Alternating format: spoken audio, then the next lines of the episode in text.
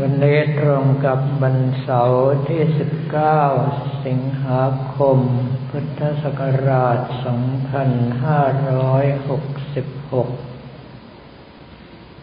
กระผมอัตวภาพต้องเดินทางไปยังวัดกาญจนบุรีเก่า หมู่ที่สองตำบลลาดย่าอำเภอเมือง จังหวัดกาญจนบุรีตั้งแต่เช้า เพื่อทำการบวงสรวงบูชาพระรัตนตรัย ขออนุญาตหล่อรูปพระเดชพระคุณพระราชรัตนวิมลพยุงติตะศิโล อดีตที่ปรึกษาเจ้าคณะจังหวัดกาญจนบุรี และอดีตเจ้าวาดวัดกาญจนบุรีเก่า เมื่อทำการบวงสรวงขออนุญาตเสร็จก็พอดีทางด้านศูนย์โตโยต้าท่าล้อ โทรศัพท์มาบอกว่ารถที่เข้าซ่อมตามประกันนั้นเสร็จเรียบร้อยแล้ว จึงต้องขอตัวไปรับรถก่อน กลับมาฉันเพนที่วัดท่ามะขาม แล้วค่อยนำกุญแจรถที่ยืมมาไปฝากทิศหนุ่ยเอาไว้ เพื่อที่จะได้คืนให้กับทิศเดชแล้วค่อยย้อนกลับไปวัดกาญจนบุรีเก่าอีกครั้งหนึ่ง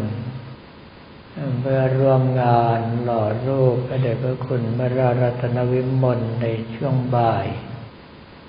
ซึ่งความจริง การหลอกพระในหน้านี้ ถ้าหากว่าเป็นไปได้ก็คือฉันเพนเสร็จแล้วก็ควรที่จะหลอกพระเลย เพราะว่าฝนตกได้ทุกเวลาทำให้เสร็จเร็วเท่าไรก็ดีเท่านั้น แต่ว่าด็อกเตอร์พระครูโจ พระครูการจนกิจโสพลเจ้าคณะตำบลลาดญาติเจ้าวาดวัดกาญจนบุรีเก่ารูปปัจจุบัน นี่เป็นเพื่อนร่วมรุ่นเรียนปริญญาเอกมาด้วยกัน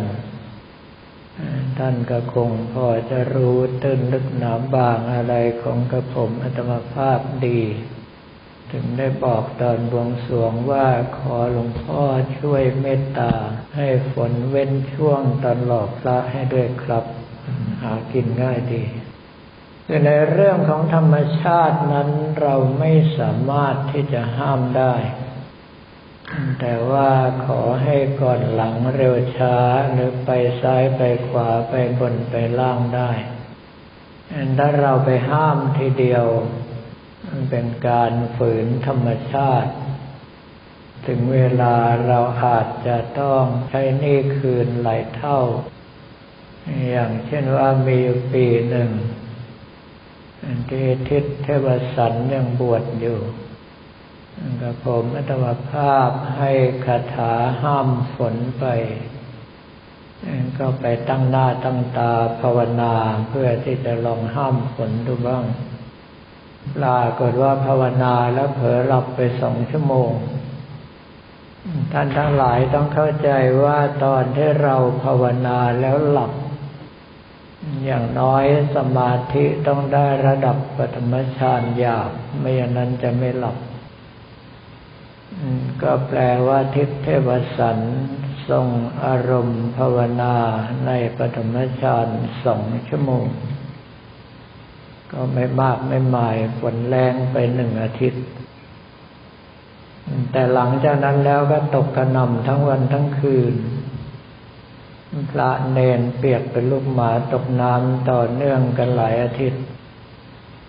นั่นคือสิ่งที่ทำโดยไม่เจตนาก็คือยังไม่ทันจะกำหนดว่าจะให้ฝนตกก่อนตกหลัง แต่ว่าตัดหลับไปก่อน กลายเป็นห้ามอย่างเดียว จึงโดนเอาคืนหนักหน่อย เรื่องพวกนี้จะว่าไปแล้วก็เป็นกฎของธรรมชาติ ก็คือเรานำสิ่งหนึ่งประการใดมา ก็ต้องมีสิ่งทดแทนให้ในการที่เราจะอธิษฐานขออะไรก็ตาม จึงต้องแลกกันด้วยบุญด้วยกุศลที่เราสร้างมา ถ้าเราสร้างเหตุได้เพียงพอผลก็จะได้ตามที่เราขอ แต่ถ้าหากว่าเราสร้างเหตุไม่เพียงพอ ผลก็ไม่เกิด ดังนั้นจะเห็นว่าหลายท่านไปบนในสถานที่เดียวกัน เรื่องเดียวกัน ทำไมคนหนึ่งบนแล้วสำเร็จอีกคนหนึ่งบนแล้วไม่สำเร็จ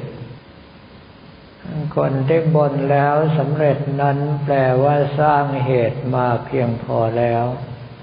หรืออาจจะขาดเล็กน้อย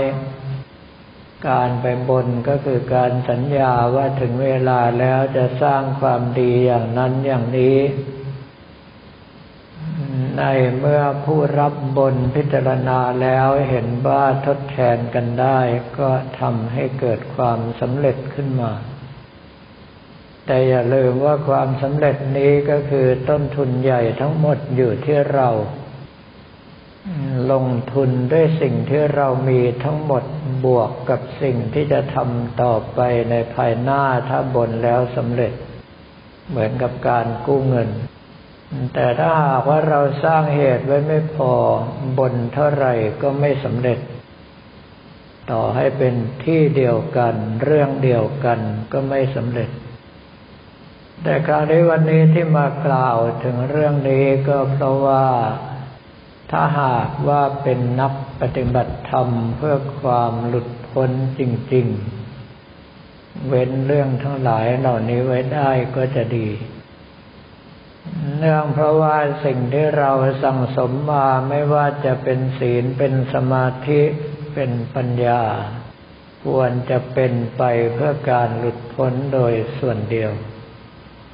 ไม่อย่างนั้นแล้วก็เหมือนกับคนหาเงินมาตั้งใจจะซื้อบ้านสักหลังหนึ่ง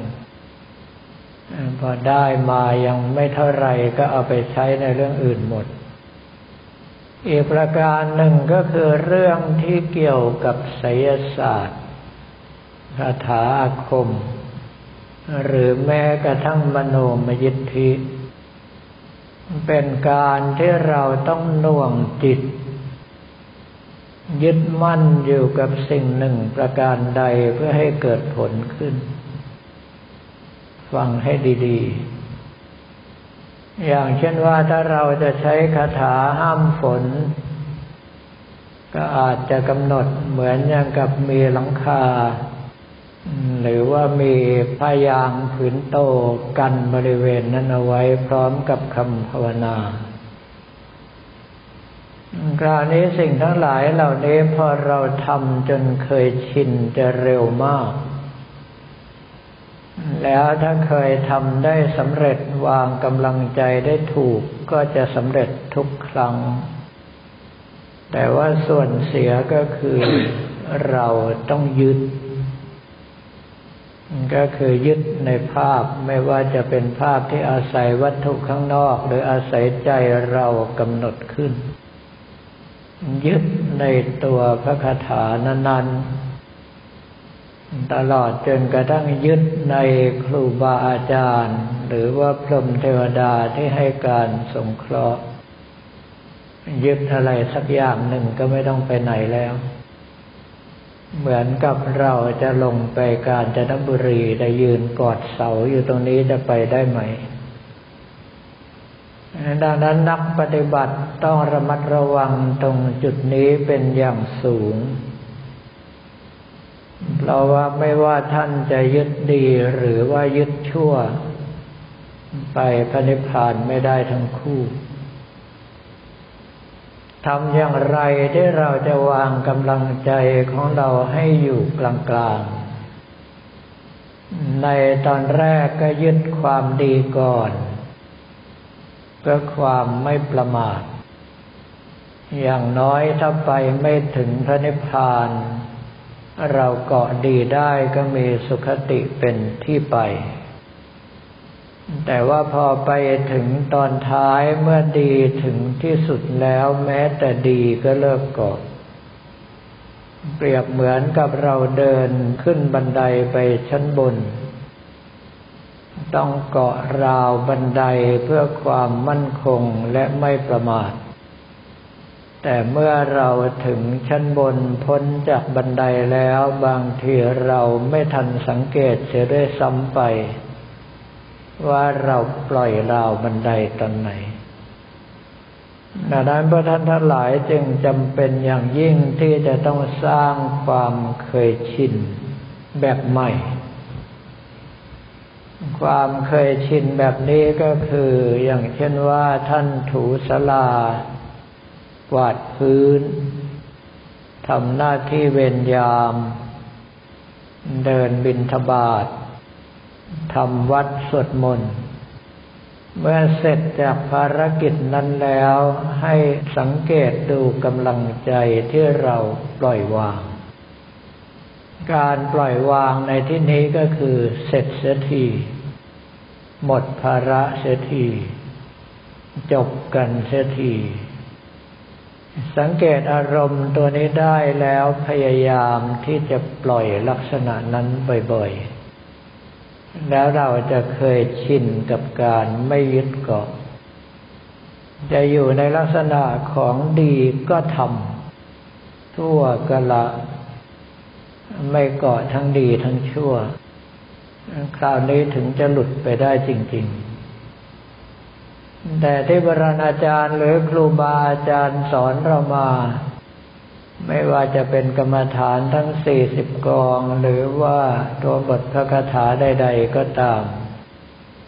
ก็ไม่ได้จะโยงใจของเราเข้าหาศีลสมาธิปัญญา แล้วหลังจากนั้นในเมื่อเราเกาะดีด้วยความไม่ประมาท